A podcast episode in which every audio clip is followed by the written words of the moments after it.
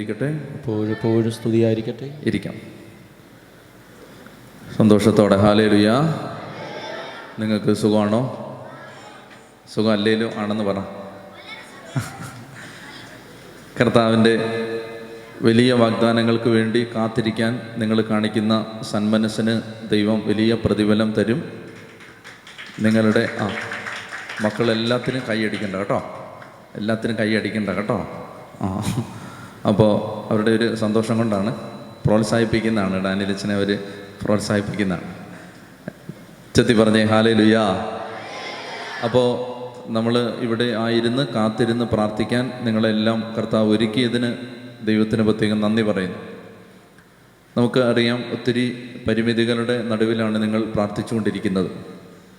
പലതരത്തിലും നിങ്ങൾക്ക് നിങ്ങളുടെ ഭവനങ്ങളിലും അല്ലെങ്കിൽ മറ്റ് നിങ്ങളായിരുന്ന സ്ഥലങ്ങളിലും ഉണ്ടായിരുന്ന ഒരുപാട് സൗകര്യങ്ങളും നിങ്ങളുടെ പല വിധത്തിലുള്ള സുഖങ്ങളുമെല്ലാം ഉപേക്ഷിച്ചാണ് നിങ്ങൾ ഈ പരിമിതിയിലായിരുന്നു പ്രാർത്ഥിക്കുന്നത്. അത് തീർച്ചയായും നിങ്ങൾക്ക് ദൈവത്തോടുള്ള സ്നേഹത്തിൻ്റെ അടയാളമാണ്. ഞാൻ നിങ്ങളോട് പറഞ്ഞിരുന്നു, നമുക്ക് ഇത് ഇങ്ങനെ ഊതി വീർപ്പിച്ച് നിർത്തിയിരിക്കുന്ന ഒരു ബലൂണാണ്. അപ്പോൾ ഇനിയും ഒന്നുകൂടെ ഊതിയാൽ ഇത് പൊട്ടിപ്പോവും. അങ്ങനൊരവസ്ഥയിലാണ് ഈ ആലയത്തിന് കൈകാര്യം ചെയ്യാൻ പറ്റുന്നതിൻ്റെ പരമാവധി അങ്ങേയറ്റം അത്ര ഇങ്ങനെ ഉയർപ്പിച്ച് വച്ചിരിക്കുകയാണ്. അതുകൊണ്ട് നിങ്ങൾ ആ ഒരു അസൗകര്യത്തിൻ്റെയും ബുദ്ധിമുട്ടുകളുടെയും നടുവിലേക്കാണ് വന്നിരിക്കുന്നത്. ബഹുമാനപ്പെട്ട വൈദികരുണ്ട്, ബഹുമാനപ്പെട്ട സിസ്റ്റേഴ്സുണ്ട്, നിങ്ങൾ എല്ലാവരും പ്രിയപ്പെട്ട സഹോദരി സഹോദരന്മാരെല്ലാം ഉണ്ട്. എല്ലാവരെയും ദൈവം ഒത്തിരി അനുഗ്രഹിക്കും, അതിനൊരു സംശയമില്ല. കർത്താവ് നിങ്ങളുടെ പ്രാർത്ഥന കേൾക്കും. ഈ ബുദ്ധിമുട്ടിനും ക്ലേശങ്ങൾക്കും നിങ്ങൾക്ക് ദൈവം വലിയ പ്രതിഫലം തരും എന്ന് ഞങ്ങൾ പറയുന്നത് മനസ്സ് നിറഞ്ഞാണ്. അത് സംഭവിക്കും. ആമേൻ. ഹല്ലേലൂയ. അപ്പോൾ അതുകൊണ്ട് അതുപോലെ തന്നെ വിദൂരങ്ങളിലായിരുന്ന അനേകം ആളുകൾ ഈ ആലയത്തിലെ ശുശ്രൂഷ ഇവിടെ നടക്കുന്ന സമയത്ത് തന്നെ പല രാജ്യങ്ങളിലും പല മറ്റ് സമയമാണ്, രാത്രിയൊക്കെയാണ്, വെളുപ്പാങ്കാലത്തൊക്കെയാണ്, എങ്കിലും ആ സമയത്ത് ഈ ശുശ്രൂഷകളോട് ചേർന്ന് ഓൺലൈനിലൂടെ ലൈവായി സംബന്ധിക്കുന്നുണ്ട്. അവരെയും കർത്താവ് യേശുമിശിഹ അനുഗ്രഹിക്കും എന്ന് നമുക്ക് അവർക്ക് വേണ്ടി ഉച്ചത്തിലൊരു ഹല്ലേലൂയ പറഞ്ഞ് അവരെ അനുഗ്രഹിക്കാം. ഹല്ലേലൂയ. നമ്മൾ ഈ സന്ധ്യയിൽ വചനം ചിന്തിക്കുന്നതിന് മുമ്പ് നമ്മൾ അനേകം പേര് പ്രാർത്ഥിച്ചുകൊണ്ടിരിക്കുന്ന സാഹചര്യത്തിൽ ചില ആളുകൾക്ക് പ്രാർത്ഥിക്കാൻ പറ്റുന്നില്ല. ചിലർ ചിലർക്ക് അസ്വസ്ഥതകളുണ്ട്, ശാരീരിക ക്ഷീണമുണ്ട്. വിദൂരങ്ങളിൽ നിന്ന് ചിലർ സന്ദേശങ്ങൾ അയച്ചിരുന്നു, ഞങ്ങൾ ആഗ്രഹിച്ചിരിക്കുകയാണ് അച്ഛാ, പ്രാർത്ഥിക്കാൻ പറ്റുന്നില്ല. അപ്പോൾ അങ്ങനെയുള്ളവർക്ക് വേണ്ടി നമ്മളിപ്പോൾ ഒരു വിടുതലിൻ്റെ പ്രാർത്ഥന നടത്തി ദൈവത്തിൻ്റെ സഹായം തേടാൻ പോവുകയാണ്. അപ്പോൾ നമ്മളിവിടെ ആയിരിക്കുന്ന എല്ലാവരും നമുക്ക് വേണ്ടിയും മറ്റുള്ളവർക്ക് വേണ്ടിയും ഈ കാത്തിരിപ്പിൻ്റെ ദിവസങ്ങളിൽ മാനസിക ശാരീരിക അസ്വസ്ഥതകൾ മൂലം പ്രാർത്ഥിക്കാൻ വേണ്ട വിധം പ്രാർത്ഥിക്കാൻ പറ്റാതെ ആഗ്രഹിക്കുന്നുണ്ടെങ്കിൽ അതിന് സാധിക്കാതിരിക്കുന്ന, ആത്മാവ് സന്നദ്ധമാണെങ്കിലും ശരീരം ബലഹീനമായിരിക്കുന്ന ആളുകൾക്ക് വേണ്ടി നമ്മുടെ ഈ ആലയത്തിനകത്തും വിദൂരങ്ങളിലുമായിരിക്കുന്നവർക്ക് വേണ്ടി നമുക്ക് പ്രാർത്ഥിച്ചാലോ? നിങ്ങൾക്ക് സന്തോഷമാണോ? അതെ. അപ്പോൾ അത് നമുക്ക് മറ്റുള്ളവർക്കും വലിയ ശക്തി തരും. നമ്മളൊരു വെഞ്ചരിപ്പ് പ്രാർത്ഥന നടത്താനായിട്ട് പോവുകയാണ്. നമുക്കിനി എഴുന്നേറ്റ് നിൽക്കാം. ചൊല്ലിത്തരുന്ന പ്രാർത്ഥന വിശ്വാസത്തോടെ നമുക്ക് ഏറ്റുചൊല്ലി പ്രാർത്ഥിക്കണം. എല്ലാവരും കണ്ണുകളടച്ച് ഈ സന്ധ്യയിൽ കർത്താവിൻ്റെ സാന്നിധ്യം ഈ ആലയം മുഴുവൻ മാത്രമല്ല, ആലയത്തിൽ മാത്രമല്ല, എല്ലായിടങ്ങളിലും കർത്താവിൻ്റെ സാന്നിധ്യം നിറയാൻ ആഗ്രഹിച്ച് നമ്മളുമായി ബന്ധപ്പെട്ട് നിൽക്കുന്ന എല്ലാ വ്യക്തികളിലും കർത്താവിൻ്റെ സാന്നിധ്യം ഇപ്പോൾ കടന്നു ചെല്ലണം. നിങ്ങൾ വീടുകളിൽ നിന്ന് കുടുംബനാഥന്മാർ വന്നപ്പോൾ നിങ്ങളുടെ ജീവിത പങ്കാളിയും കുഞ്ഞുങ്ങളും നിങ്ങളായിരിക്കുന്ന സ്ഥലങ്ങളിലാണ്, നിങ്ങളുടെ ദേശത്താണ്. അവരെ സമർപ്പിക്കാം. നിങ്ങളുടെ മാതാപിതാക്കളെ, മക്കളെല്ലാം സമർപ്പിക്കാം. നിങ്ങൾ വൈദികർ അച്ഛന്മാർ വന്നപ്പോൾ അവരുടെ ശുശ്രൂഷാ വേദികളെല്ലാം ഇട്ടിട്ടാണ് വന്നിരിക്കുന്നത്, അവയെ സമർപ്പിക്കാം. സിസ്റ്റേഴ്സിൻ്റെ പ്രേക്ഷിത മേഖലകളെല്ലാം സമർപ്പിക്കാം. ഈ ആലയത്തിൽ കടന്നു വന്നിരിക്കുന്ന കുടുംബങ്ങളുടെ പ്രിയപ്പെട്ടവരെ സമർപ്പിക്കാം. നമ്മളുമായി ബന്ധപ്പെട്ട് നിൽക്കുന്ന സാഹചര്യങ്ങളെ എല്ലാം സമർപ്പിക്കാം. കണ്ണടച്ച് കർത്താവെ, അവിടുന്ന് ഞങ്ങളെയും ഞങ്ങളുമായി ബന്ധപ്പെട്ട എല്ലാ സാഹചര്യങ്ങളെയും ഇപ്പോൾ അനുഗ്രഹിക്കണമേ. ശരീരത്തിലും മനസ്സിലും ആത്മാവിലും വലിയൊരു ഉണർവ് ഇപ്പോൾ മുതലുണ്ടാവണമേ എന്ന് ആഗ്രഹിച്ച് പ്രാർത്ഥിക്കണം. ചൊല്ലിത്തരുന്ന പ്രാർത്ഥന ഏറ്റു ചൊല്ലാം. പിതാവും പുത്രനും പരിശുദ്ധാത്മാവുമായ ത്രിയേക ദൈവമേ, ഞങ്ങളങ്ങേ ആരാധിക്കുന്നു, ഞങ്ങളങ്ങേ ആരാധിക്കുന്നു, ഞങ്ങളങ്ങേ സ്തുതിക്കുന്നു, ഞങ്ങളങ്ങേ സ്തുതിക്കുന്നു, ഞങ്ങളങ്ങേ മഹത്വപ്പെടുത്തുന്നു, ഞങ്ങളങ്ങേ മഹത്വപ്പെടുത്തുന്നു. കർത്താവായ യേശുവേ, കർത്താവായ യേശുവേ, അങ്ങേ അങ്ങേ ഞങ്ങളുടെ ജീവിതത്തിന്റെ ഞങ്ങളുടെ ജീവിതത്തിന്റെ രക്ഷകനും നാഥനുമായി രക്ഷകനും നാഥനുമായി ദൈവവും കർത്താവുമായി ദൈവവും കർത്താവുമായി ഞങ്ങൾ വിശ്വസിക്കുകയും ഞങ്ങൾ വിശ്വസിക്കുകയും സ്വീകരിക്കുകയും സ്വീകരിക്കുകയും ഏറ്റുപറയുകയും ഏറ്റുപറയുകയും ആരാധിക്കുകയും ആരാധിക്കുകയും ചെയ്യുന്നു. കർത്താവായ യേശുവേ, കർത്താവായ യേശുവേ, അവിടുത്തെ മനുഷ്യാവതാരത്തിലും അവിടുത്തെ മനുഷ്യാവതാരത്തിലും മാമോദീസായിലും മാമോദീസായിലും പീഡാനുഭവത്തിലും പീഡാനുഭവത്തിലും കുരിശുമരണത്തിലും കുരിശുമരണത്തിലും ഉത്ഥാനത്തിലും ഉത്ഥാനത്തിലും സ്വർഗാരോഹണത്തിലും സ്വർഗാരോഹണത്തിലും വിധിയാളനായി വിധിയാളനായി വീണ്ടും വരുമെന്നുള്ള വീണ്ടും വരുമെന്നുള്ള ബോധ്യത്തിലും ബോധ്യത്തിലും ഞങ്ങൾ ആശ്രയിച്ചുകൊണ്ട് ഞങ്ങൾ ആശ്രയിച്ചുകൊണ്ട് കർത്താവായ യേശുവേ, കർത്താവായ യേശുവേ, സാത്താനെയും സാത്താനെയും സാത്താന്റെ എല്ലാ സ്വാധീനങ്ങളെയും സാത്താന്റെ എല്ലാ സ്വാധീനങ്ങളെയും പൂർണ്ണമായി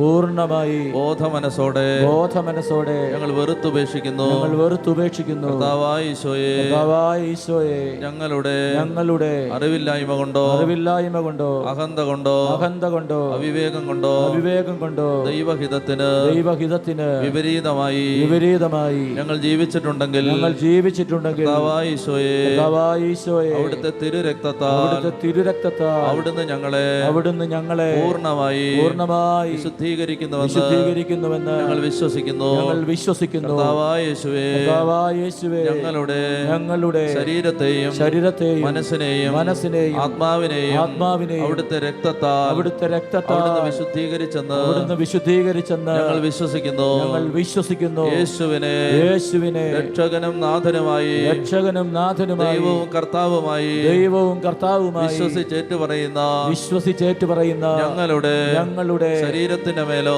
ശരീരത്തിന്റെ മേലോ മനസ്സിന്റെ മേലോ മനസ്സിന്റെ മേലോ ആത്മാവിന്റെ മേലോ ആത്മാവിന്റെ മേലോ യാതൊരു പൈശാചിക അരൂപികൾക്കും യാതൊരു പൈശാചിക അരൂപികൾക്കും ഒരു സ്വാധീനവുമില്ലെന്ന് ഒരു സ്വാധീനവുമില്ലെന്ന് ഒരു പാപശാപങ്ങൾക്കും ഒരു പാപശാപങ്ങൾക്കും ഒരു സ്വാധീനവുമില്ലെന്ന് ഒരു സ്വാധീനവുമില്ലെന്ന് ഞങ്ങൾ വിശ്വസിക്കുകയും ഞങ്ങൾ വിശ്വസിക്കുകയും ഏറ്റുപറയുകയും ഏറ്റുപറയുകയും ചെയ്യുന്നു. കർത്താവായ യേശുവേ, കർത്താവായ യേശുവേ, മടുപ്പും മന്ദതയും മടുപ്പും മന്ദതയും അലസതയും ക്ഷീണവും അലസതയും ക്ഷീണവും രോഗവും രോഗവും ആലസ്യവും ആലസ്യവും അസ്വസ്ഥതകളും അസ്വസ്ഥതകളും എടുത്തു മാറ്റണമേ എടുത്തു മാറ്റണമേ. ശരീരത്തിന്റെ മേൽ ശരീരത്തിന്റെ മേൽ ഉണർവ്വഹിക്കണമേ ഉണർവ്വഹിക്കണമേ. മനസ്സിന് മനസ്സിന് ശക്തി തരണമേ ശക്തി തരണമേ. ആത്മാവിനെ ആത്മാവിനെ ബലപ്പെടുത്തണമേ ബലപ്പെടുത്തണമേ. ഞങ്ങളിലുള്ള ഞങ്ങളിലുള്ള പരിശുദ്ധാത്മാവിനെ പരിശുദ്ധാത്മാവിനെ കത്തി ജ്വലിപ്പിക്കണമേ കത്തി ജ്വലിപ്പിക്കണമേ. Hallelujah hallelujah hallelujah hallelujah hallelujah hallelujah. കരങ്ങൾ ഉയർത്തി ഹൃദയം തുറന്ന് ശക്തിയോടെ സ്തുതിക്കുന്നു. Hallelujah hallelujah. ജീവിക്കുന്ന ദൈവത്തിന്റെ പുത്രനായ നസ്രായനായ യേശുവിന്റെ പരിശുദ്ധ നാമത്തിൽ തിരുസഭയ്ക്ക് നൽകപ്പെട്ട പൗരോഹിത്യത്തിന്റെ അധികാരത്തിലും ശക്തിയിലും ഈ ആലയത്തിലായിരിക്കുന്ന മക്കളെയും ഈ ആലയത്തെയും ഇവിടെ ഉപയോഗിക്കുന്ന ഉപകരണങ്ങളെയും ഉപയോഗ വസ്തുക്കളെയും ഈ ആലയവുമായി ബന്ധപ്പെട്ടിരിക്കുന്ന എല്ലാ മക്കളെയും ശുശ്രൂഷകളെയും ക്രമീകരണങ്ങളെയും ഈ ആലയത്തിലും ഇതുപോലെയുള്ള ശുശ്രൂഷാ കേന്ദ്രങ്ങളിലും ഇടവകകളിലും പ്രാർത്ഥിച്ച് കാത്തിരിക്കുന്ന മക്കളെയും ലോകത്തിന്റെ നാനാഭാഗത്തായിരുന്നു പരിശുദ്ധാത്മാഭിഷേകത്തിന് വേണ്ടി ആഗ്രഹിച്ച് കാത്തിരുന്ന് പ്രാർത്ഥിക്കുന്ന എല്ലാ മക്കളെയും യേശുവിന്റെ തിരുഹൃദയത്തിൽ സമർപ്പിച്ചുകൊണ്ട് പാപത്തിന്റെയും ശാപത്തിന്റെയും പൈശാചിക ശക്തികളുടെയും സ്വാധീനങ്ങൾ അടിമത്തങ്ങൾ ഉപദ്രവങ്ങൾ ശല്യങ്ങൾ മടുപ്പ് മന്ദത അലസത ക്ഷീണം ഉദാസീനത താല്പര്യക്കുറവ് എതിർചിന്ത തെറ്റിദ്ധാരണ തെറ്റായ ബോധ്യങ്ങൾ നസ്രായനായ യേശുവിന്റെ നാമത്തിൽ വിട്ടുമാറട്ടെ എന്ന് യേശുവിന്റെ നാമത്തിൽ കൽപ്പിക്കുന്നു. യേശുവിന്റെ നാമത്തിൽ ഉച്ചത്തിൽ വിളിക്കട്ടെ. ദൈവപുത്രനായ യേശുവിന്റെ പരിശുദ്ധ നാമത്തിൽ കാൽവരി കുരിശിൽ നിന്ന് ഒഴുകിയിറങ്ങിയ തിരുരക്തത്തിന്റെ അനന്തമായ യോഗ്യതകളിൽ ഈ ആലയത്തിന്റെ മേലും ഈ ആലയത്തിലായിരുന്നു പ്രാർത്ഥിക്കുന്ന കുടുംബങ്ങളുടെ മേലും യേശുവിന്റെ രക്തത്തിന്റെ അമൂല്യമായ ശക്തി ഒഴുകി ഈ മക്കളെ ദൈവാശ്രയ ബോധത്തിൽ ആത്മാവിന് വേണ്ടി കാത്തിരുന്ന് പ്രാർത്ഥിക്കുന്നതിന് തടസ്സം നിൽക്കുന്ന സകല തിന്മയുടെ ദുഷ്ടാരൂപികളെയും ശക്തികളെയും അധികാരങ്ങളെയും നസ്രായനായ യേശുവിൻ്റെ നാമത്തിൽ ഈശോയുടെ കുരിശിൻ ചുവട്ടിലേക്ക് ലൂക്കായിട്ട് മുപ്പത്തിയൊന്നിലേക്ക് യേശുനാമത്തിൽ ആട്ടിപ്പായിക്കുന്നു. കർത്താവേ, ശരീരത്തിൻ്റെ മേലും മനസ്സിൻ്റെ മേലും ആത്മാവിൻ്റെ മേലും കർത്താവിൻ്റെ ശക്തി വന്ന് വ്യാപരിക്കട്ടെ എന്ന് പ്രാർത്ഥിക്കുന്നു നസ്രായനായ യേശുവിൻ്റെ നാമത്തിൽ. ഞങ്ങളുടെ ഉള്ളിലുള്ളവൻ ലോകത്തിലുള്ളവനേക്കാൾ വലിയവനാണെന്ന വചനത്തിന്റെ അധികാരത്തിൽ സ്വർഗത്തിലും ഭൂമിയിലും പാതാളത്തിലും സകല അധികാരവും നൽകപ്പെട്ടിരിക്കുന്ന യേശുവിൻ്റെ നാമത്തിൽ ഇപ്പോൾ പ്രാർത്ഥിക്കുന്ന പിതാവേ, ആലയത്തിൻ്റെ മേൽ കർത്താവിൻ്റെ ശക്തി ഇറങ്ങി വരട്ടെ. അടിമച്ചങ്ങലകൾ യേശുവിൻ്റെ നാമത്തിൽ പൊട്ടിമാറട്ടെ. തിന്മയുടെ പൈശാചിക ബന്ധനങ്ങൾ യേശുവിൻ്റെ നാമത്തിൽ വിട്ടുപോകട്ടെ. കുറ്റാരൂപികളെ, പൈശാചിക ശക്തികളെ കൂട്ടത്തോടെ യേശുവിൻ്റെ നാമത്തിൽ ബന്ധിക്കുന്നു. യേശുനാമത്തിൽ കുരിശിൻ്റെ വീട്ടിലേക്ക് ബഹിഷ്കരിക്കുന്നു. ഉച്ചത്തിൽ വിളിച്ച യേശുവേ, ഈ സന്ധ്യയിൽ അവിടുന്ന് ഞങ്ങളോട് സംസാരിക്കണമേ. പിതാവേ, അവിടുത്തെ വാക്ക് കേൾക്കാൻ ഞങ്ങൾ ദാഹിക്കുന്നു. കർത്താവെ, അങ്ങ് അരുളി ചെയ്യണമേ. അങ്ങയുടെ ദാസർ ഇതാ ശ്രവിക്കുന്നു. പിതാവെ, അവിടുന്ന് ഞങ്ങളോട് സംസാരിക്കണമേ. അങ്ങയുടെ വചനം ഞങ്ങളുടെ ആത്മാവിനും ശരീരത്തിനും ബലം നൽകണമേ. അങ്ങയുടെ വചനത്തിൻ്റെ ശക്തി കൊണ്ട് ഞങ്ങളെ എല്ലാവരെയും നിറയ്ക്കണമേ. അങ്ങയുടെ വചനം ഞങ്ങളെ പ്രകാശിപ്പിക്കട്ടെ. അവിടുത്തെ വചനത്തിൻ്റെ ചുരുളഴിയുമ്പോൾ പ്രകാശം പരക്കട്ടെ. ആത്മാവേ, വലിയ ദാഹത്തോടെ ഞങ്ങൾ പ്രാർത്ഥിക്കുന്നു, വലിയ ദാഹത്തോടെ പ്രാർത്ഥിക്കുന്നു. പിതാവേ, അവിടുത്തെ വാഗ്ദാനമായ പരിശുദ്ധാത്മാവിനെ അയക്കണമേ എന്ന് പ്രാർത്ഥിക്കുന്നു. ഈശോയെ ചത്തില് ഹാലേലുയ. സന്തോഷത്തോടെ ഹാലേലുയ, ഹാലേലുയ. യേശുവേ നന്ദി, യേശുവേ സ്തുതി, യേശുവേ ആരാധന. ലൂക്കാ സുവിശേഷത്തിൻ്റെ പതിനൊന്നാമത്തെ അധ്യായത്തിൽ, ലൂക്കാ പതിനൊന്നാം അധ്യായം ഒൻപത് മുതലുള്ള വാക്യങ്ങൾ, ലൂക്കാ പതിനൊന്നാം അധ്യായം ഒൻപത് മുതലുള്ള വാക്യം, Luke chapter eleven verse nine വായിച്ചേ. നിങ്ങൾ നിർത്തി നിർത്തി വായി, വെപ്രാളപ്പെട്ട് വേവലാതിപ്പെട്ട് ഉറക്കം സ്പീഡിൽ വായിക്കരുത്. നിർത്തി നിർത്തി സാവധാനം വായിക്കണം. എല്ലാവരും എടുത്ത് ഉച്ചത്തിൽ വായിച്ചേ. ഞാൻ നിങ്ങളോട് പറയുന്നു, ചോദിക്കുവിൻ നിങ്ങൾക്ക് ലഭിക്കും, അന്വേഷിക്കുവിൻ നിങ്ങൾ കണ്ടെത്തും, മുട്ടുവിൻ നിങ്ങൾക്ക് തുറന്ന് കിട്ടും. ശ്രദ്ധിക്കുക, ഇവിടെ പറഞ്ഞിരിക്കുന്നത് ചോദിക്കുവിൻ നിങ്ങൾക്ക് ചിലപ്പോൾ കിട്ടും എന്നാണോ? ചോദിക്കുവിൻ നിങ്ങൾക്ക് ഒരുപക്ഷെ കിട്ടിയേക്കാം എന്നാണോ? This is a definite statement. ഈ സ്റ്റേറ്റ്മെൻറ്റ് വളരെ അഫർമേറ്റീവാണ്, ഇത് വളരെ അസേർട്ടീവാണ്. ഇതിനകത്ത് ഇത് ഇത് ഇത് പറഞ്ഞാൽ ഇതിനകത്ത് എക്സെപ്ഷൻ ഇല്ല. അങ്ങനത്തെ ഒരു സെൻറ്റൻസാണിത്. ചോദിക്കുവിൻ നിങ്ങൾക്ക് കിട്ടിയിരിക്കും എന്നാണ് അതിൻ്റെ അർത്ഥം. എനിക്ക് പറയാനുള്ളത്, ഈ ബോധ്യം ഞാൻ ഇന്നലെ പറഞ്ഞതുപോലെ ഈ ബോധ്യം നമ്മുടെ ഹൃദയത്തിൽ നിറയട്ടെ. ചോദിക്കുവിൻ നിങ്ങൾക്ക് കിട്ടും. ഇപ്പം നിങ്ങളുടെ അക്കൗണ്ടിൽ പത്ത് കോടി രൂപ കിടക്കുകയാണ്. പത്ത് കോടി രൂപ നിങ്ങളുടെ അക്കൗണ്ടിൽ കിടക്കുമ്പോൾ നിങ്ങളൊരു ചെക്ക് എഴുതി ആ ചെക്ക് പ്രൊഡ്യൂസ് ചെയ്താൽ ബാങ്ക് നിങ്ങൾക്ക് തന്നേ പറ്റൂ. കാരണം നിങ്ങളുടെ അക്കൗണ്ടിൽ പത്ത് കോടി കിടക്കുകയാണ്. ഈ ഉദാഹരണം മനസ്സിൽ വെച്ചിരിക്കുക. അതായത് ഓൾറെഡി നമ്മുടെ അക്കൗണ്ടിൽ പരിശുദ്ധാത്മാവിൻ്റെ മഹാദാനങ്ങൾ യേശുക്രിസ്തുവിൻ്റെ യോഗ്യതയാൽ വർഷിക്കപ്പെട്ടിരിക്കുകയാണ്. നമ്മളത് ചെക്ക് എഴുതി എടുത്താൽ മതി. പിടികിട്ടുന്നുണ്ടോ? നമ്മുടെ ആരുടെയും യോഗ്യത കൊണ്ടല്ല, ആണോ? യോഹന്നാൻ പതിനാലാം അധ്യായം പതിനഞ്ചാം വാക്യം വായിക്കുക. യോഹന്നാൻ പതിനാലാം അധ്യായം പതിനഞ്ചാം വാക്യം, ജോൺ ഫോർട്ടീൻ ഫിഫ്റ്റീൻ.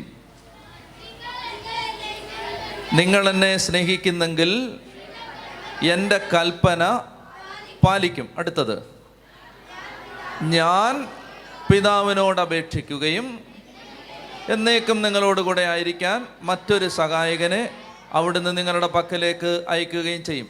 അപ്പോൾ ആര് ചോദിച്ചിട്ടാണ് പരിശുദ്ധാത്മാവ് വർഷിക്കപ്പെട്ടത്? ഈശോ ചോദിച്ചിട്ടാണ്, നമ്മളാരും ചോദിച്ചിട്ടല്ല. അല്ലെങ്കിൽ നമ്മുടെ ആരുടെയെങ്കിലും എലിജിബിലിറ്റി കൊണ്ടല്ല പരിശുദ്ധാത്മ ദാനം വർഷിക്കപ്പെട്ടത്. ശ്രദ്ധിക്കുന്നുണ്ടോ? യോഹന്നാൻ പതിനാല് പതിനഞ്ച് പറയുകയാണ്, നിങ്ങൾ എന്നെ സ്നേഹിക്കുന്നെങ്കിൽ എൻ്റെ കൽപ്പന പാലിക്കും, ഞാൻ പിതാവിനോട് അപേക്ഷിക്കുകയും. മനസ്സിലാവുന്നുണ്ടോ? യേശുവിൻ്റെ യോഗ്യതയിലാണ്. വേറൊരു വാക്യം വായിച്ചേ, യോഹന്നാൻ ഏഴാം അധ്യായം മുപ്പത്തിയേഴ്, ജോൺ സെവൻ തേർട്ടി സെവൻ. യോഹന്നാൻ ഏഴ് മുപ്പത്തി ഏഴ്. എല്ലാവരും എടുത്തിട്ട് ധൃതി പിടിക്കണ്ട, ധൃതി പിടിക്കണ്ട, മക്കളൊന്നും ധൃതി പിടിക്കണ്ട, എല്ലാവരും എടുക്കട്ടെ. യോഹന്നാൻ ഏഴ് മുപ്പത്തി ഏഴ്, ജോൺ സെവൻ തേർട്ടി സെവൻ വായിച്ചേ. തിരുനാളിൻ്റെ അവസാനത്തെ മഹാദിനത്തിൽ യേശു എഴുന്നേറ്റ് നിന്ന് ശബ്ദമുയർത്തി പറഞ്ഞു, ആർക്കെങ്കിലും ദാഹിക്കുന്നെങ്കിൽ അവൻ എൻ്റെ അടുക്കൽ വന്ന് കുടിക്കട്ടെ, എന്നിൽ വിശ്വസിക്കുന്നവൻ്റെ ഹൃദയത്തിൽ നിന്ന് വിശുദ്ധ ലിഖിതം പ്രഖ്യാപിക്കുന്നത് പോലെ ജീവജലത്തിൻ്റെ അരുവികൾ ഒഴുകും.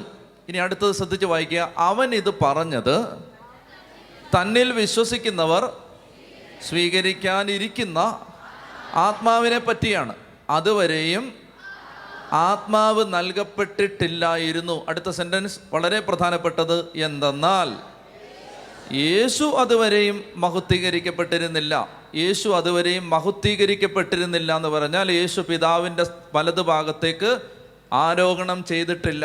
പിതാവിൻ്റെ വലതുഭാഗത്തേക്ക് യേശു ആരോഹണം ചെയ്യുന്നതിനെയാണ് യോഹന്നാൻ മഹുദ്ധീകരിക്കപ്പെടുക എന്നെഴുതിയിരിക്കുന്നത്. അപ്പോൾ യേശുവിൻ്റെ കുരിശുമരണം അതുവരെയും നടന്നിട്ടില്ല, യേശുവിൻ്റെ ഉത്ഥാനം അതുവരെയും നടന്നിട്ടില്ല, യേശുവിൻ്റെ സ്വർഗാരോഹണം അതുവരെ സംഭവിച്ചിട്ടില്ല, യേശു പിതാവിൻ്റെ വലതുഭാഗത്തേക്ക് അതുവരെയും ഉയർത്തപ്പെട്ടിട്ടില്ല. അതുകൊണ്ട് അതുവരെ പരിശുദ്ധാത്മാവ് വർഷിക്കപ്പെട്ടിട്ടില്ല.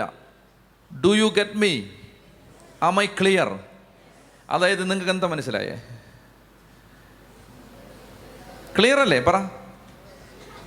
പരിശുദ്ധാത്മാവ് വർഷിക്കപ്പെട്ടത് യേശുവിൻ്റെ കുരിശുമരണത്തിൻ്റെയും യേശുവിൻ്റെ പീഡാനുഭവത്തിൻ്റെയും യേശുവിൻ്റെ ഉത്ഥാനത്തിൻ്റെയും യേശുവിൻ്റെ സ്വർഗാരോഹണത്തിൻ്റെയും യേശു പിതാവിൻ്റെ വലതുഭാഗത്ത് ഉപവിഷ്ടനായതിൻ്റെയും യോഗ്യത കൊണ്ടാണ്, നമ്മുടെ യോഗ്യത കൊണ്ടല്ല.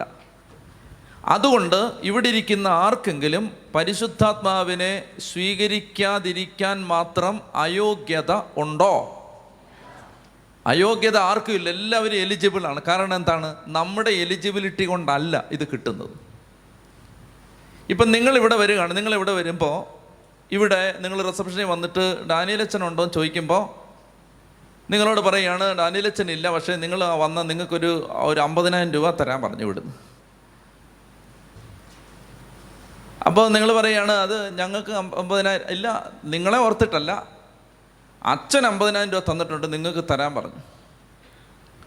അപ്പം നിങ്ങൾ വന്ന ആളുടെ യോഗ്യത കൊണ്ടല്ല, മറിച്ച് ഇവിടെ അത് ഏൽപ്പിച്ചിരിക്കുന്നതാണ് നിങ്ങൾക്ക് തരാൻ വേണ്ടി. അപ്പം നമ്മുടെ ആരുടെയും യോഗ്യത കൊണ്ടല്ല. ഇതാണ് നിങ്ങളുടെ മനസ്സിൽ എനിക്ക് പറയാനുള്ളത്. ആദ്യം നമ്മൾ തിരുത്തേണ്ട തെറ്റിദ്ധാരണ ഇതാണ്. പരിശുദ്ധാത്മാവിനെ സ്വീകരിക്കാൻ ആർക്കെങ്കിലും അയോഗ്യതയുണ്ടോ? ആർക്കും അയോഗ്യതയില്ല. Everybody is eligible. Are you eligible for it? ഇത് നിന്നിൽ സംഭവിക്കുമോ? ഇതാണ് കുഴപ്പം. പലർക്കും ഇപ്പോഴും വിശ്വാസം വന്നിട്ടില്ല. ആയിരത്തി തൊള്ളായിരത്തി അറുപത്തിരണ്ട് ഫെബ്രുവരി ഇരുപത്തിരണ്ട് ഉച്ചയ്ക്ക് രണ്ട് മണിക്ക് ചെയ്ത പാപമാണ് പലരുടെയും മനസ്സിൽ കിടക്കുന്നത്. ചെത്തി പറഞ്ഞേ ഹല്ലേലൂയാ, ഹല്ലേലൂയാ. പരിശുദ്ധാത്മാവിനെ സ്വീകരിക്കാൻ നമുക്ക് യോഗ്യതയുണ്ടോ എന്ന് പറ. എന്തുകൊണ്ടാണ്? യേശുവിൻ്റെ യോഗ്യത. അതാണ് അതാണ് ഈശോ പറഞ്ഞത്, ആർക്കെങ്കിലും ദാഹിക്കുന്നെങ്കിൽ അവൻ എൻ്റെ അടുക്കൽ വന്ന് കുടിക്കട്ടെ, എന്നിൽ വിശ്വസിക്കുന്നവൻ്റെ ഹൃദയത്തിൽ നിന്ന്. എൻ്റെ യോഗ്യത കൊണ്ട്, നിൻ്റെ യോഗ്യത കൊണ്ടല്ല, എൻ്റെ യോഗ്യത കൊണ്ട് നീ എന്ത് ചെയ്താൽ മതി? നീ എന്നെ അങ്ങ് വിശ്വസിച്ചാൽ മതി. ഇത് മർമ്മമാണ്. പരിശുദ്ധാത്മ അഭിഷേകത്തിൻ്റെ കീ ആണ് ഇത്, കീ. നമ്മളെ വർഷങ്ങളായിട്ട് പലരും തെറ്റിദ്ധരിപ്പിച്ച് വെച്ചിരിക്കുകയാണ്. അതായത് നമ്മൾ പരമപരിശുദ്ധരായി വിശുദ്ധിയുടെ പരമപദം പൂകിയാലേ പരിശുദ്ധാത്മാവിനെ കിട്ടുമെന്ന് ഒരിക്കൽ ആത്മാവിനെ സ്വീകരിച്ചവർ ഇനി ആർക്കും കിട്ടാതിരിക്കാൻ വേണ്ടി പറഞ്ഞു പറ്റിച്ചുകൊണ്ടിരിക്കുകയാണ്. അതുകൊണ്ട് ആ തെറ്റിദ്ധാരണയുടെ ഷെല്ലിന്ന് പൊളിച്ചു കളയണം. നമുക്ക് സകലരുടെ മേൽ ആത്മാവ് വർഷിക്കും അല്ലേ? ജോയൽ രണ്ട് ഇരുപത്തെട്ട് വായിക്ക്. ജോയൽ, എൻ്റെ തിരഞ്ഞെടുക്കപ്പെട്ട, എന്നെ പ്രസാദിപ്പിച്ചിരിക്കുന്ന, എനിക്ക് എനിക്ക് ഇഷ്ടമുള്ള കാര്യങ്ങൾ മാത്രം ചെയ്തിട്ടുള്ള, എനിക്ക് സ്നേഹമുള്ള, എനിക്ക് കൂടുതൽ പാർഷ്യ പാർഷ്യലായിട്ട് ഒരു ഒരു സ്വാധീനമുള്ള, എനിക്ക് കുറച്ചുകൂടെ ഭയങ്കര അടുപ്പമുള്ള കുറച്ച് പേർക്ക് മേൽ കുറച്ച് പേരുടെ മേൽ ആ നാളുകളിൽ ഞാൻ എൻ്റെ ആത്മാവിനെ വർഷിക്കും. അങ്ങനെയാണോ? പിന്നെന്താ? വായിച്ചേ ജോയൽ രണ്ട് ഇരുപത്തിയെട്ട്. ആ നാളുകളിൽ ഇങ്ങനെ സംഭവിക്കും. എങ്ങനെ പറഞ്ഞിരിക്കും? ജോയൽ രണ്ട് ഇരുപത്തെട്ട് വായിച്ചേ. അന്ന് ഇങ്ങനെ സംഭവിക്കും. നിർത്തി നിർത്തി നിർത്തി നിർത്തി നിർത്തി നിർത്തി നിർത്തി നിർത്തി കലവില കലവില കൂട്ടരുത്. അന്ന് ഇങ്ങനെ സംഭവിക്കും. വായിച്ചേ. എല്ലാവരുടെയും മേൽ എൻ്റെ ആത്മാവിനെ ഞാൻ വർഷിക്കും. മനസ്സിലായോ? എല്ലാവരുടെയും മേൽ എന്നാ പറഞ്ഞിരിക്കുന്നത്, without any single exception. without any single exception. Nobody is exempted. Nobody is excluded. Everybody is included. Are you included? Do you believe it? Yes. Do you believe it? ഇതാണ് ഇതിൻ്റെ അടിസ്ഥാന മർമ്മം. അതായത് പരിശുദ്ധാത്മ അഭിഷേകത്തിൻ്റെ ആധാരമെന്ന് പറയുന്നത് ഈ വിശ്വാസമാണ്. എൻ്റെ യോഗ്യതയല്ല, എൻ്റെ യേശുവിൻ്റെ യോഗ്യതയാൽ ഞാൻ ആത്മാവിനെ എല്ലാവരുടെ മേലും ആത്മാവ് വർഷിക്കപ്പെടും. ചെത്തി പറഞ്ഞേ ഹാലേലുയാ. ചെത്തി പറഞ്ഞേ ഹാലേലുയാ. അതിനെ തുറന്ന് ഹാലേലുയാ, ഹാലേലുയാ. അപ്പോൾ ഇന്ന് അതിനടിസ്ഥാനമായിട്ട് ഞാൻ മറ്റൊരു സൂചന നിങ്ങളുടെ ശ്രദ്ധയിലേക്ക് കൊണ്ടുവരികയാണ്. അപ്പോൾ അതിന് ആധാരമായിട്ട് നമ്മൾ വായിച്ച വചനമാണ് ലൂക്ക പന്ത്രണ്ട് പതിനൊന്നാം അധ്യായം. ലൂക്ക പതിനൊന്ന് എട്ട് മുതൽ വായിക്കാം. സോറി, ലൂക്ക പതിനൊന്ന് ഒൻപത് മുതൽ വായിക്കാം. Luke eleven verse nine. നിർത്തി നിർത്തി വായിക്കണം. ഞാൻ നിങ്ങളോട് പറയുന്നു, ചോദിക്കുവിൻ നിങ്ങൾക്ക് ലഭിക്കും, അന്വേഷിക്കുവിൻ നിങ്ങൾ കണ്ടെത്തും, മുട്ടുവിൻ നിങ്ങൾക്ക് തുറന്നു കിട്ടും. അപ്പോൾ ഇതൊരു ഡെഫിനിറ്റ് സ്റ്റേറ്റ്മെൻ്റാണ്. ചോദിക്കുവിൻ നിങ്ങൾക്ക് കിട്ടും, അന്വേഷിക്കുവിൻ നിങ്ങൾ കണ്ടെത്തും, മുട്ടുവിൻ നിങ്ങൾക്ക് തുറന്നു കിട്ടും. ഇനി ഇവിടെ പറഞ്ഞിരിക്കുന്നത് എങ്ങനെയാണ്? മലയാളം ട്രാൻസ്ലേഷനിൽ ചോദിക്കുവിൻ നിങ്ങൾക്ക് കിട്ടും എന്നാണെങ്കിലും ശരിക്കും അത് അതിൻ്റെ ഭാഷാന്തരം ഇങ്ങനെയാണ്, ചോദിച്ചുകൊണ്ടേയിരിക്കുവിൻ നിങ്ങൾക്ക് കിട്ടും. അങ്ങനെയാണത്. അന്വേഷിച്ചുകൊണ്ടേയിരിക്കുവിൻ നിങ്ങൾ കണ്ടെത്തും, മുട്ടിക്കൊണ്ടേയിരിക്കുവിൻ നിങ്ങൾക്ക് തുറന്നു കിട്ടും. ഒറ്റ പ്രാവശ്യം ചോദിക്കുന്നതിനെ കുറിച്ചല്ല ഈ പറയുന്നത്.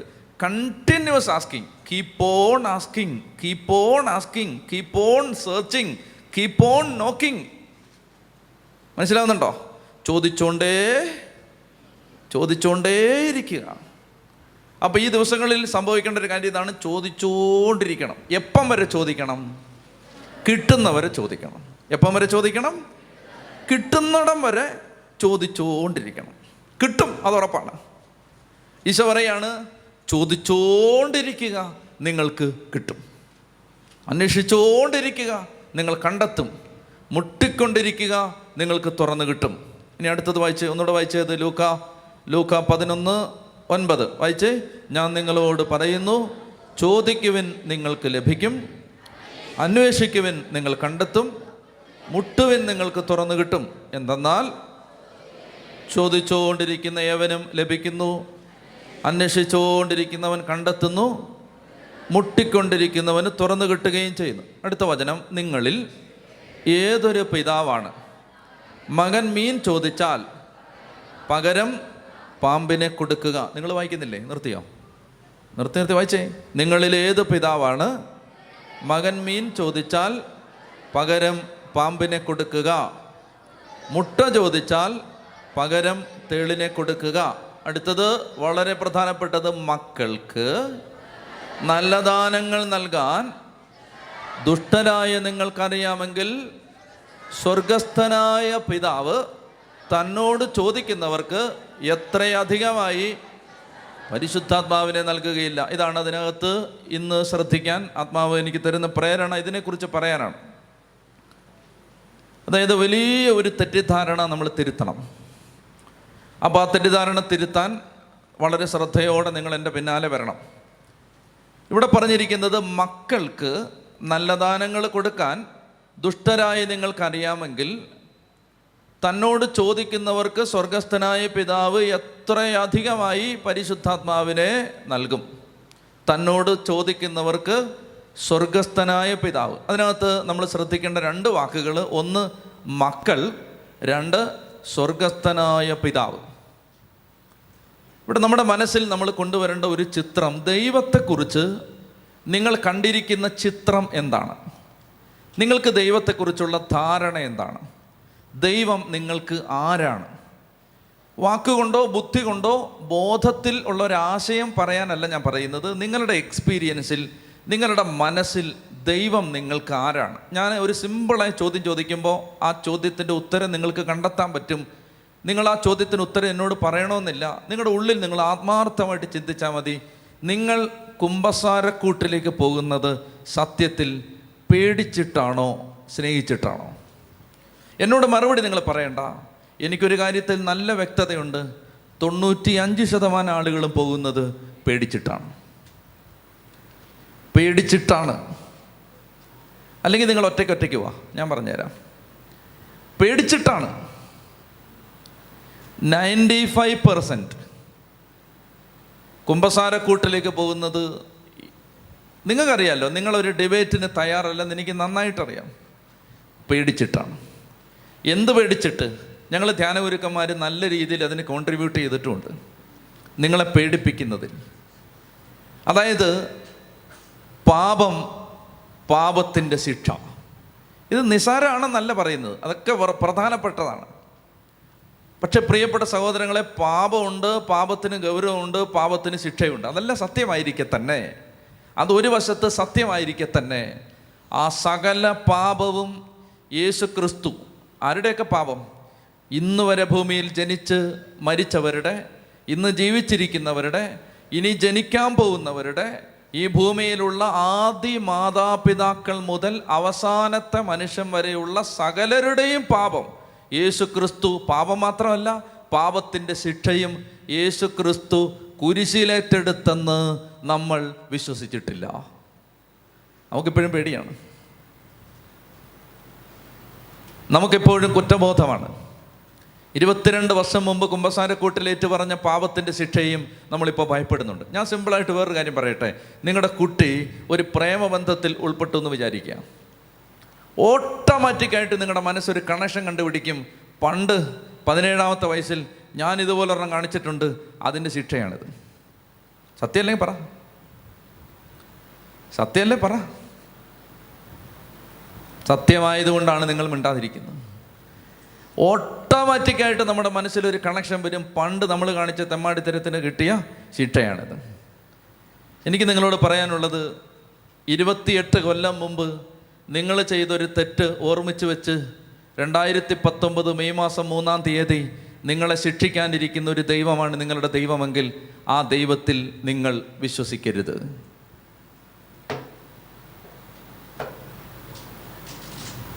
അങ്ങൊരു ദൈവം അല്ല നമ്മുടെ ദൈവം, അങ്ങൊരു ദൈവം അല്ല നമ്മുടെ ദൈവം.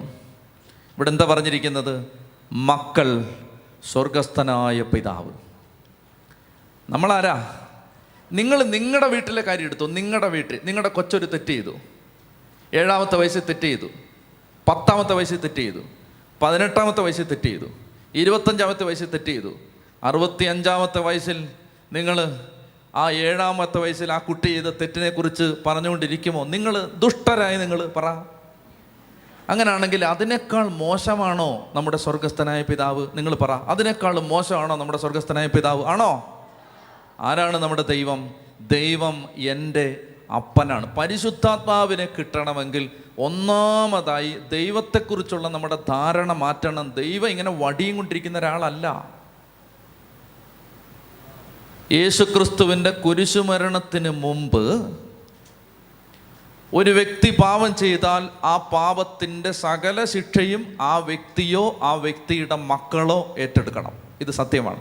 എന്നാൽ യേശുവിൻ്റെ കുരിശുമരണത്തിന് ശേഷം നിങ്ങൾ മനസ്സിലാക്കിയിരിക്കണം, യേശുവിൻ്റെ കുരിശുമരണത്തിന് ശേഷം ആ കുരിശുമരണത്തിൻ്റെ യോഗ്യതയിൽ വിശ്വസിക്കുന്ന ഒരു വ്യക്തിയുടെ മേലും പാപത്തിൻ്റെ ശിക്ഷ ഇല്ല.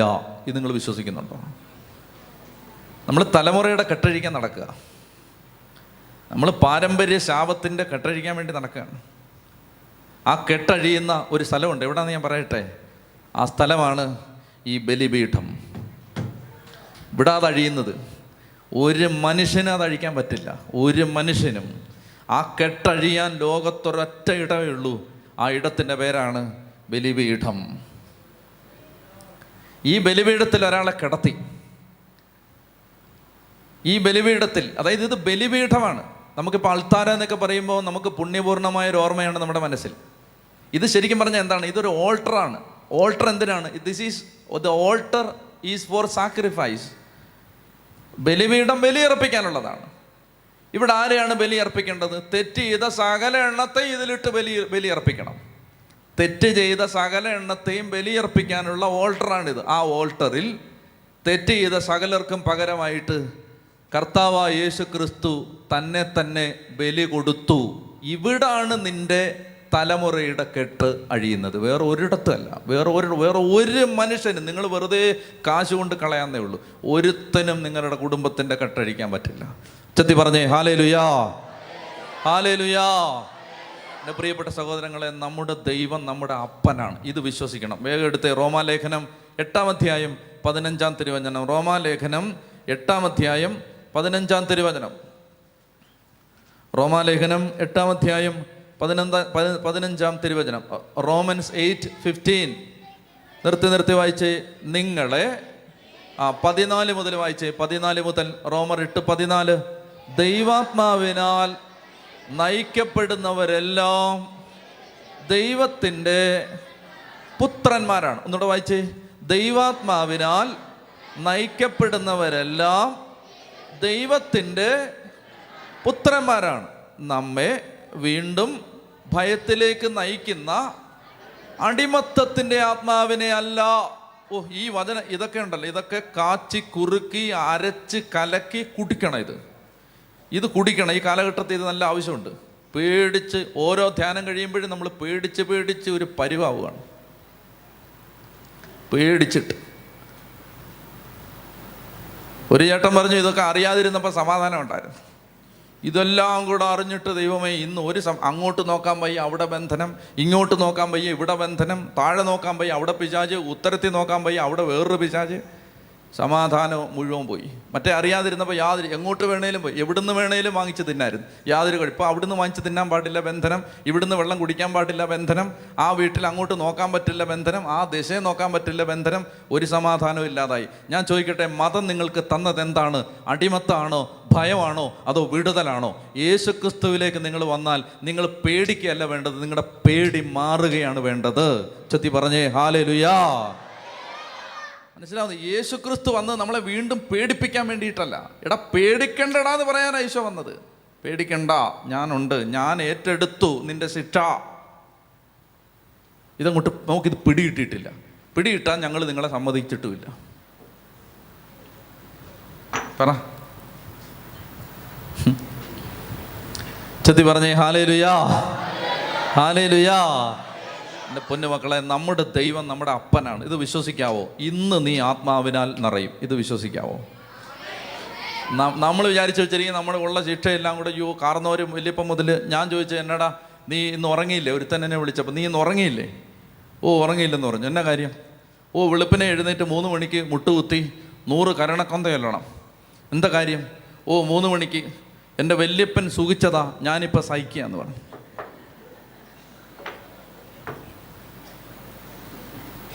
വല്യപ്പൻ സൂചിച്ചതിന് ഇവനിപ്പോൾ സഹിച്ചോണ്ടിരിക്കുക മൂന്ന് മണിക്ക്. നീ സഹിക്കണ്ട, നീ സഹിക്കണ്ടടാ, നിനക്ക് വേണ്ടി യേശു ക്രിസ്തു സഹിച്ചു. ഇത് നീ വിശ്വസിച്ചാൽ മതി. മനസ്സിലാവുന്നുണ്ടോ? നിനക്ക് വേണ്ടി യേശു ക്രിസ്തു സഹിച്ചു. നിന്റെ വല്യപ്പൻ ചെയ്ത തെറ്റിന് നീ സഹിക്കണ്ട, നിനക്ക് വേണ്ടി യേശു സഹിച്ചു. അത് നീ വിശ്വസിച്ചാൽ മതി. പിടിയിട്ടുന്നുണ്ടോ? ഇതൊക്കെ നമുക്ക് ഭയങ്കര പാടാണ്, ഇത് വിശ്വസിക്കാൻ ഭയങ്കര പാടാണ്. ഇത് പറഞ്ഞാൽ ആളുകളുടെ മനസ്സിൽ ഭയങ്കര സംശയം വരികയാണ്. അയ്യോ അപ്പോൾ ശിക്ഷ കിട്ടില്ലേ? എന്നോടൊരു സഹോദരൻ ചോദിച്ചു, അപ്പം ശിക്ഷ ഇല്ലേ? അയ്യോ, ഞാൻ പറഞ്ഞു ശിക്ഷ വേണോ? അല്ല, എനിക്ക് വേണ്ട, എൻ്റെ ഏക സമാധാനം ലവന് ശിക്ഷ കിട്ടുമെന്ന് കിട്ടുമല്ലോ എന്നുള്ളതായിരുന്നു. അപ്പം ഇല്ലേ? യേശു ഇത് ഏറ്റെടുത്തോ? ഉള്ള സമാധാനം അങ്ങ് പോയി. നമുക്ക് ആരെങ്കിലും പത്ത് പേര് നരകത്തിൽ പോയില്ലെങ്കിൽ ഒരു സമാധാനവും ഇല്ല. നമ്മൾ സത്യക്രിസ്ത്യാനികൾക്ക് ഒരു പതിനഞ്ച് പേര് നരകത്തിൽ പോയില്ലെങ്കിൽ യാതൊരു സമാധാനമില്ല. അയ്യോ അപ്പോൾ ശിക്ഷയില്ലേ? ഈ ചേച്ചിയുടെ ഏക സമാധാനം അമ്മായിമ്മ തീക്കകത്ത് കിടക്കുമെന്നല്ലോ കിടക്കുമല്ലോ എന്നുള്ളതായിരുന്നു ഏക സമ അപ്പോൾ അതും ഇല്ലാതായി.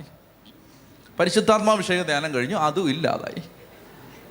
നമുക്ക് ആരെങ്കിലുമൊക്കെ തീക്കകത്തിട്ടില്ലെങ്കിൽ ഒരു സമാധാനമില്ല. ഒന്നാമത് നമ്മൾ തീക്കകത്ത് വീഴും, അത് നമുക്ക് ഉറപ്പാണ്. പിന്നെ ആ കൂട്ടത്തിൽ ഒരു പതിനഞ്ച് പേരെ കൂടി തീക്കകത്തിടണം, ഇടാതെ നമുക്കൊരു സമാധാനമില്ല. ഒക്കെ പറഞ്ഞേ ഹല്ലേലൂയാ, ഹല്ലേലൂയാ. അപ്പോൾ വായിച്ച് റോമർ എട്ട് പതിനാല്. ദൈവാത്മാവിനാൽ നയിക്കപ്പെടുന്നവരെല്ലാം ദൈവത്തിൻ്റെ പുത്രന്മാരാണ്. നമ്മെ വീണ്ടും ഭയത്തിലേക്ക് നയിക്കുന്ന അടിമത്തത്തിൻ്റെ ആത്മാവിനെ അല്ല, മറിച്ച് പുത്രസ്വീകാരത്തിൻ്റെ ആത്മാവിനെയാണ് നിങ്ങൾ കൈക്കൊണ്ടിരിക്കുന്നത്. ഈ ആത്മാവ് മൂലമാണ് നാം ആബാ പിതാവേ എന്ന് വിളിക്കുന്നത്. നാം ദൈവത്തിൻ്റെ മക്കളാണെന്ന് ഈ ആത്മാവ് നമ്മുടെ ആത്മാവിനോട് ചേർന്ന് സാക്ഷ്യം നൽകുന്നു. എന്നെ ശ്രദ്ധിച്ചേ, നമ്മെ വീണ്ടും ഭയത്തിലേക്ക്, അടിമത്തത്തിലേക്ക് നയിക്കുന്ന ഭയത്തിൻ്റെ ആത്മാവിനെ അല്ല. ഈ വചനം നിങ്ങൾ വിശ്വസിക്കണം. നമ്മളെ വീണ്ടും ഭയത്തിലേക്ക്, ഭയം, എന്തെല്ലാം കാര്യങ്ങൾക്ക് ഭയം, കാർന്നൂര് ചെയ്ത പാപത്തെക്കുറിച്ച് ഭയം, നമ്മൾ ചെയ്ത പാപത്തെക്കുറിച്ച് ഭയം, നമ്മുടെ അയലോക്കക്കാരൻ ചെയ്ത കൂടോത്രത്തെക്കുറിച്ച് ഭയം, നമ്മുടെ നാശം ആഗ്രഹിക്കുന്ന ശത്രുക്കൾ നമുക്കെതിരെ ചെയ്യാൻ പോകുന്ന ക്ഷുദ്രപ്രയോഗങ്ങളെക്കുറിച്ച് ഭയം, ഇനി നമുക്കെന്തെങ്കിലും ആപത്ത് വരുമോ എന്ന ഭയം. പ്രിയപ്പെട്ട മക്കളെ, ഈ ഭയത്തിലേക്ക് നമ്മളെ നയിക്കാനല്ല യേശു ക്രിസ്തു കുരിശിൽ മരിച്ചത്. മറിച്ച് കർത്താവ് പറയാണ്, നിന്റെ മേൽ വരാനുള്ള സകല ശിക്ഷയും സകല ശാപവും സകല ദുരിതവും സകല അനർത്ഥവും ഞാൻ കുരിശിൽ ഏറ്റെടുത്തു. നീ ഇത് വിശ്വസിക്കുന്നോ? ഇത്രയുള്ള കർത്താവിന് ഇത് വിശ്വസിച്ചാൽ ഒരു വ്യക്തി, യോഹന്നാൻ ഒന്ന് പന്ത്രണ്ട് വേഗം വായിച്ചേ, യോഹന്നാൻ ഒന്ന് പന്ത്രണ്ട്, ഈ കാര്യം ഒരു വ്യക്തി വിശ്വസിച്ചാൽ എന്താ സംഭവിക്കുന്നത്? യോഹന്നാൻ ജോൺ വൺ ട്വൽവ്, തന്നെ സ്വീകരിച്ചവർക്കെല്ലാം തന്നെ സ്വീകരിച്ചവർക്കെല്ലാം തൻ്റെ നാമത്തിൽ വിശ്വസിച്ചവർക്കെല്ലാം ദൈവ മക്കളാവാൻ അവിടുന്ന് കഴിവ് നൽകി. മനസ്സിലായി? ദൈവ മക്കള, ഇതൊരാൾ വിശ്വസിച്ചാൽ, എന്ത് വിശ്വസിച്ചാൽ? യേശു ക്രിസ്തു എൻ്റെ പാപം ഏറ്റെടുത്തു, എൻ്റെ ശാപം ഏറ്റെടുത്തു, എൻ്റെ മേലുള്ള ദുരിതം ഏറ്റെടുത്തു, എൻ്റെയും എൻ്റെ കുടുംബത്തിൻ്റെയും മേലുള്ള ശിക്ഷാവിധി യേശു ക്രിസ്തു ഏറ്റെടുത്തുവെന്ന് ഒരു വ്യക്തി വിശ്വസിച്ചാൽ, യോഹന്നാൻ ഒന്ന് പന്ത്രണ്ട് വായിച്ചേ, തന്നെ സ്വീകരിച്ചവർക്കെല്ലാം തൻ്റെ നാമത്തിൽ വിശ്വസിച്ചവർക്കെല്ലാം ദൈവ മക്കളാവാൻ അവിടുന്ന് കഴിവ് നൽകി. അപ്പം നമ്മുടെ സ്റ്റേറ്റസ് എന്താണ്? നമ്മുടെ ഐഡൻറ്റിറ്റി സ്റ്റേറ്റ്മെൻറ്റ് എന്താണ്? നമ്മൾ ആരാണ്? ദൈവ മക്കൾ. നിങ്ങളിത് വിശ്വസിക്കണം. നമ്മൾ ദൈവത്തിൻ്റെ മക്കളാണ്. നമ്മൾ ദൈവത്തിൻ്റെ മക്കളാണ്. ഇനിമേൽ നിങ്ങൾ അന്യരോ പരദേശികളോ അല്ല, ദൈവ ഭവനത്തിലെ അംഗങ്ങളും വിശുദ്ധരുടെ സഹപൗരരുമാണ്. ഇത് വിശ്വസിക്കണം. റോമർ എട്ട് ഒന്ന് വായിച്ച്, റോമർ എട്ട് ഒന്ന്, റോമ റോമാലേഖനം എട്ടാം അധ്യായം ഒന്നാം വാക്യം വായിച്ചേ.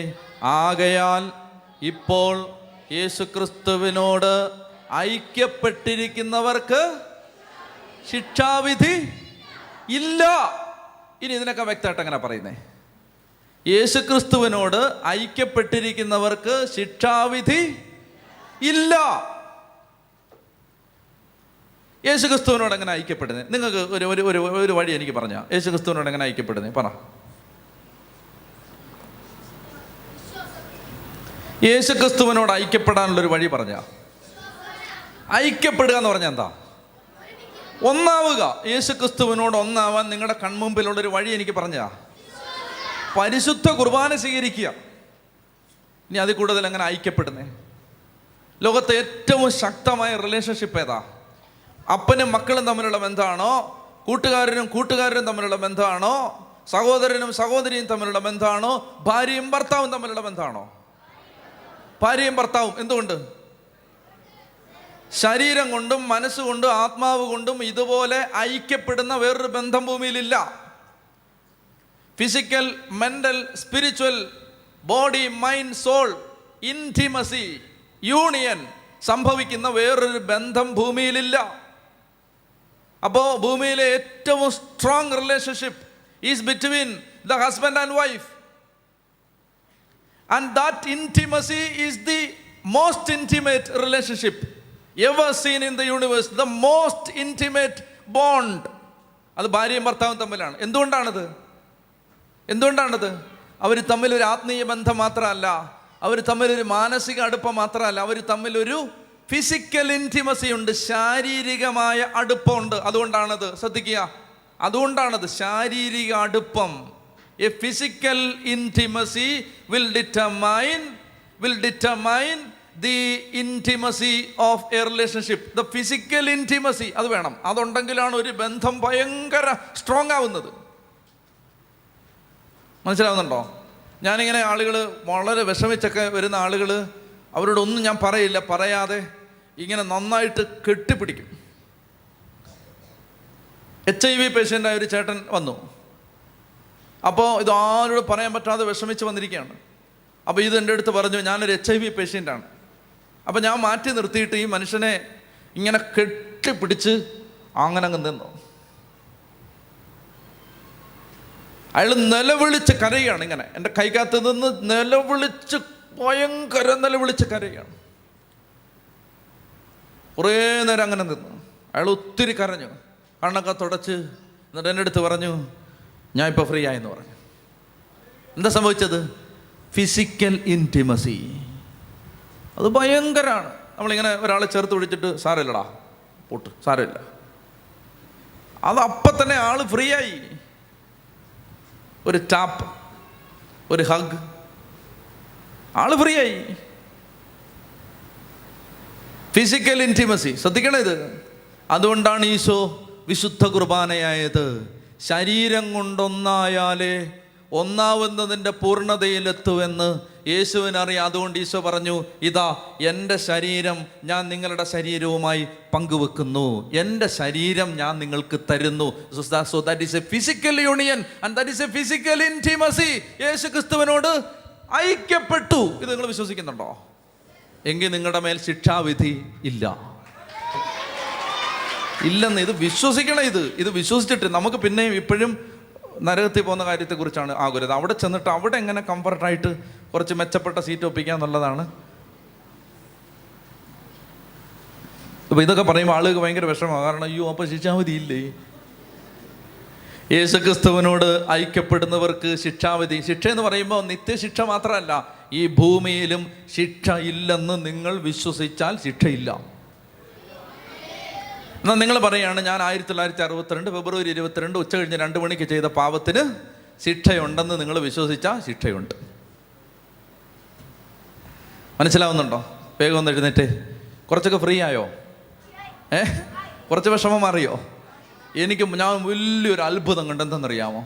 ഞാൻ കുമ്പസാരത്തെക്കുറിച്ച് ഒത്തിരി ക്ലാസ് എടുത്തിട്ടുണ്ട്. ക്ലാസ് എടുക്കുമ്പോഴൊക്കെ ഞാൻ പാപം, പാപത്തിൻ്റെ ഗൗരവം, പാപത്തിന് കിട്ടാൻ പോകുന്ന ശിക്ഷ, പാപം ചെയ്തവർക്ക് കിട്ടിയ ശിക്ഷ, ഇതെല്ലാം പറഞ്ഞ് ക്ലാസ് എടുത്തിട്ടുണ്ട്. യൂട്യൂബിൽ കിടപ്പുണ്ട്, നിങ്ങൾ നോക്കിക്കോ. അതെല്ലാം കേട്ടിട്ട് ആളുകൾ കുമ്പസാരിച്ചിട്ട് അവർക്ക് കുമ്പസാരാനുഭവങ്ങളൊക്കെ എന്നോട് പങ്കുവെച്ചിട്ടുണ്ട്. അതൊക്കെ കേട്ടിട്ട് ആളുകൾ കുമ്പസാരിച്ചിട്ടുണ്ട്. പക്ഷേ എനിക്ക് പിന്നെ മനസ്സിലായത് ഇത് ആളുകൾ പേടിച്ചിട്ട് പോയാണ് കുമ്പസാരിച്ചിരിക്കുക. കാരണം ദൈവമേ, ഈ കോടാലി എല്ലാം കൂടി ഇനി അവസാനം നമ്മുടെ തലേ പിള്ളേരുടെ തലയിൽ ഇതെല്ലാം ഇരിക്കുമല്ലോ എന്ന് ഓർത്തിട്ട് പേടിച്ചിട്ടാണ്. അപ്പോൾ എനിക്ക് അതിനെക്കുറിച്ച് മനസ്സിലായപ്പോൾ പിന്നീട് ഞാൻ കുമ്പസാരത്തിൻ്റെ ക്ലാസ്സുകളിൽ ഞാൻ കർത്താവായ ഈശോ നമുക്ക് ചെയ്തത്, യേശുവിൻ്റെ സ്നേഹം പറയാൻ തുടങ്ങി. എനിക്ക് കാണാൻ പറ്റിയ ഒരു മാറ്റം എന്തെന്നറിയാമോ? അതായത് കുമ്പസാരക്കൂട്ടിൽ മണിക്കൂറുകൾ വീണ്ടും തിരക്ക്. പണ്ടും തിരക്കായിരുന്നു. പണ്ട് തിരക്ക് എന്താണ്? പേടിച്ചിട്ടാണ്. ഈ ധ്യാനം എല്ലാം കൂടെ കേട്ടിട്ട് വേരണ്ട് പേടിച്ച് തീക്കാത്ത കിടക്കുമല്ലോ എന്ന് ഓർത്തിട്ട് പോയി കുമ്പസാരം. ഈ ഇത് പറഞ്ഞു കഴിഞ്ഞപ്പോൾ എന്നെ ദൈവം ബോധ്യപ്പെടുത്തി. എൻ്റെ ഒരു അനുഭവം ഞാൻ പറയുകയാണ്. എനിക്ക് വന്നൊരു ട്രാൻസിഷൻ ഞാൻ പറയുകയാണ്.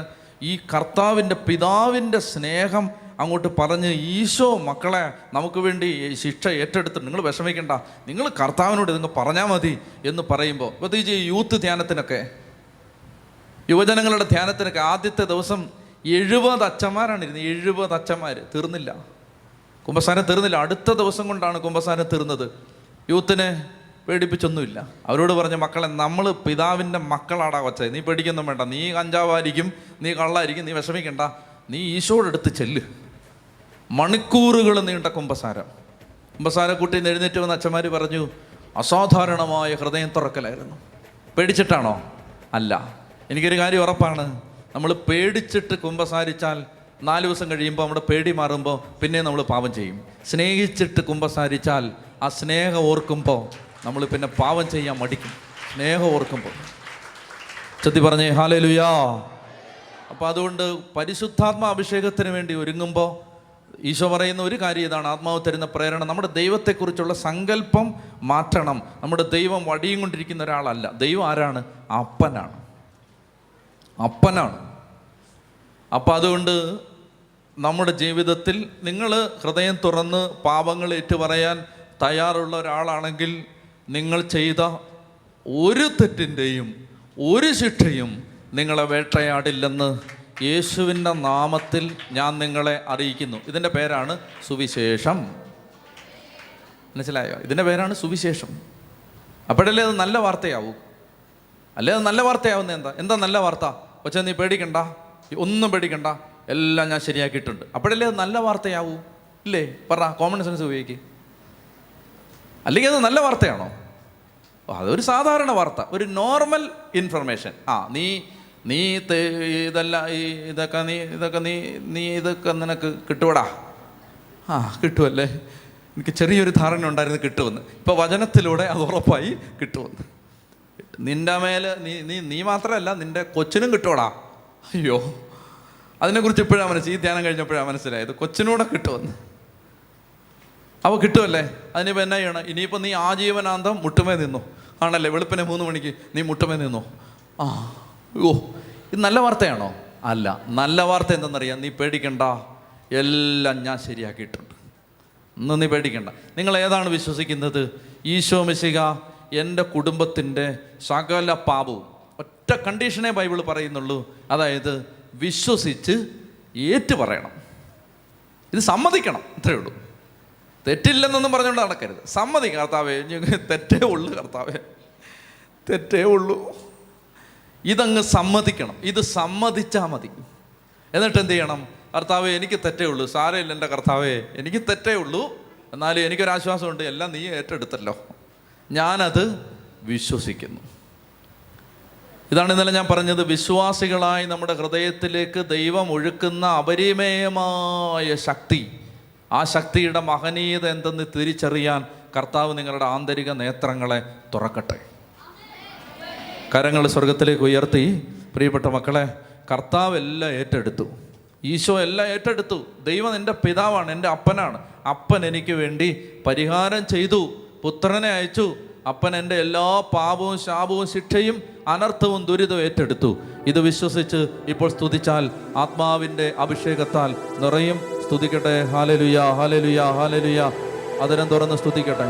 യേശുവേ ആരാധന, ആരാധന, ആരാധന, ആരാധന.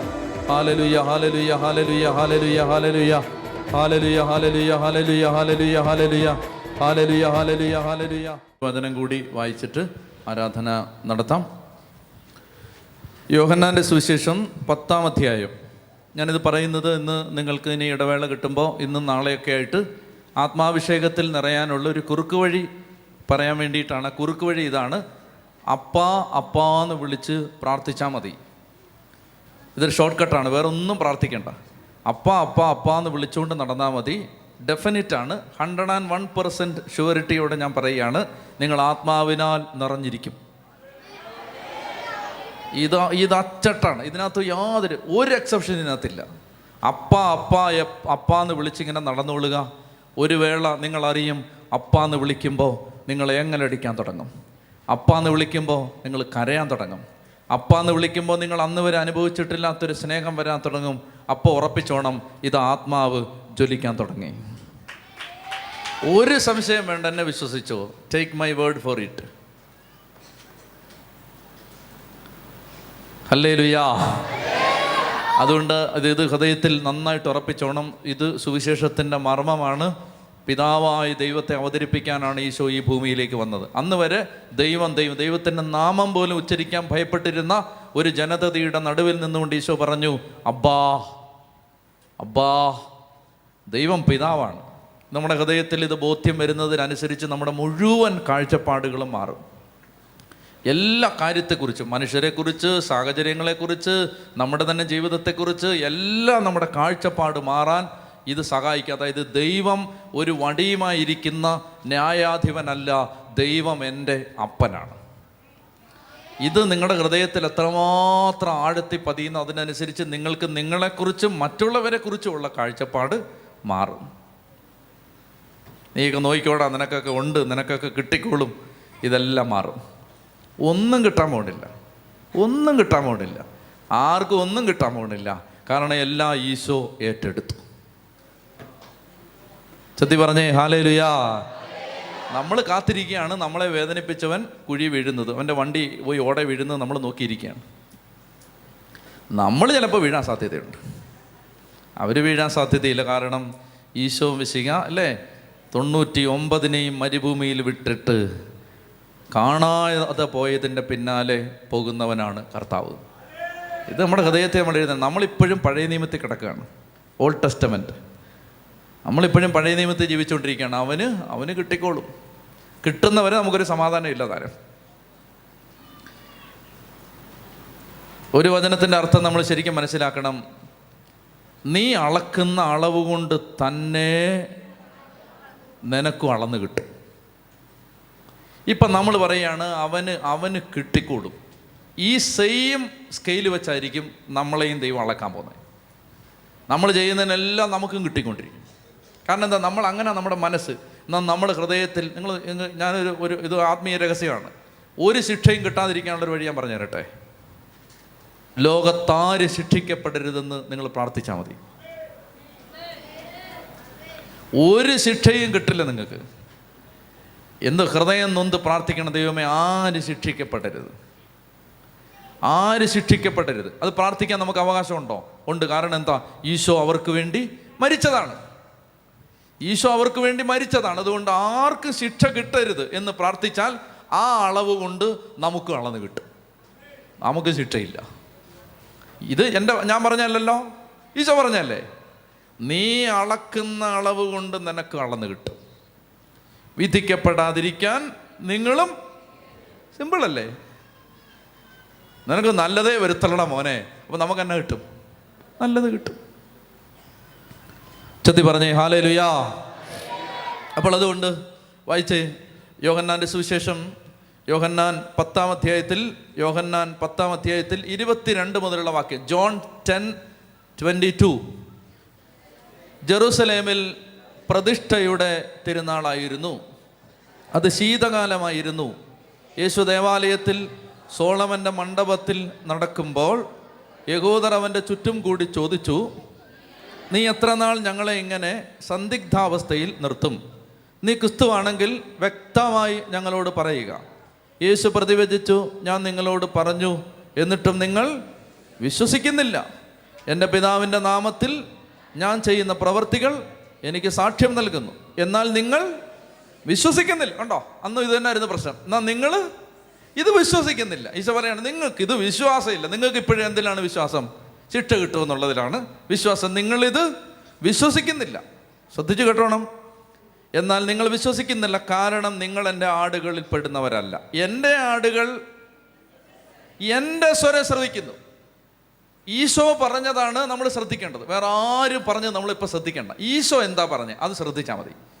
എൻ്റെ ആടുകൾ എൻ്റെ സ്വരം ശ്രദ്ധിക്കുന്നു. എൻ്റെ സ്വരം, എനിക്കവയെ അറിയാം, അവ എന്നെ അനുഗമിക്കുന്നു. ഞാൻ അവയ്ക്ക് നിത്യജീവൻ നൽകുന്നു, അവ ഒരിക്കലും നശിച്ചു പോവില്ല. അടുത്തത്, അവയെ എൻ്റെ അടുക്കൽ നിന്ന് ഒരു പിശാചും പിടിച്ചെടുക്കില്ല. കണ്ടോ, ഞാൻ പറഞ്ഞാണോ, എൻ്റെ ആടുകൾ ഞാൻ പറയുന്നത് കേട്ടാൽ നിങ്ങളെ എൻ്റെ അടുത്തു നിന്ന് ആരും പിടിച്ചെടുക്കില്ല. ആരും പിടിച്ചെടുക്കില്ല. ആരും എന്ന് പറഞ്ഞാൽ ആരും പിടിച്ചെടുക്കില്ല. നിങ്ങളെ എൻ്റെ അടുത്ത് നിന്ന് ആരും പിടിച്ചെടുക്കില്ല. അവയെ എനിക്ക് നൽകിയ എൻ്റെ പിതാവ് എല്ലാവരെയുംകാൾ വലിയവനാണ്. ഇതൊക്കെ വിശ്വസിക്കണം. എല്ലാവരെയും, സകല പിശാചുക്കളുടെയും മേളിലാണ്. പിശാച് സൃഷ്ടിയാണ്, പിതാവ് സ്രഷ്ടാവാണ്. പിശാചിനെ ഗ്ലോറിഫൈ ചെയ്ത് വെച്ചോണ്ടിരിക്കരുത്. സാത്താൻ വെറുമൊരു സൃഷ്ടിയാണ്, ദൈവം പിതാവാണ്. ദൈവം ദൈവമാണ്, സ്രഷ്ടാവാണ്. പിതാവിൻ്റെ കയ്യിൽ നിന്ന് അവയെ പിടിച്ചെടുക്കാൻ പിതാവിൻ്റെ കയ്യിൽ നിന്ന് അവയെ പിടിച്ചെടുക്കാൻ ആർക്കും സാധിക്കില്ല. ഇതൊക്കെ അങ്ങ് വിശ്വസിക്കുക കേട്ടോ.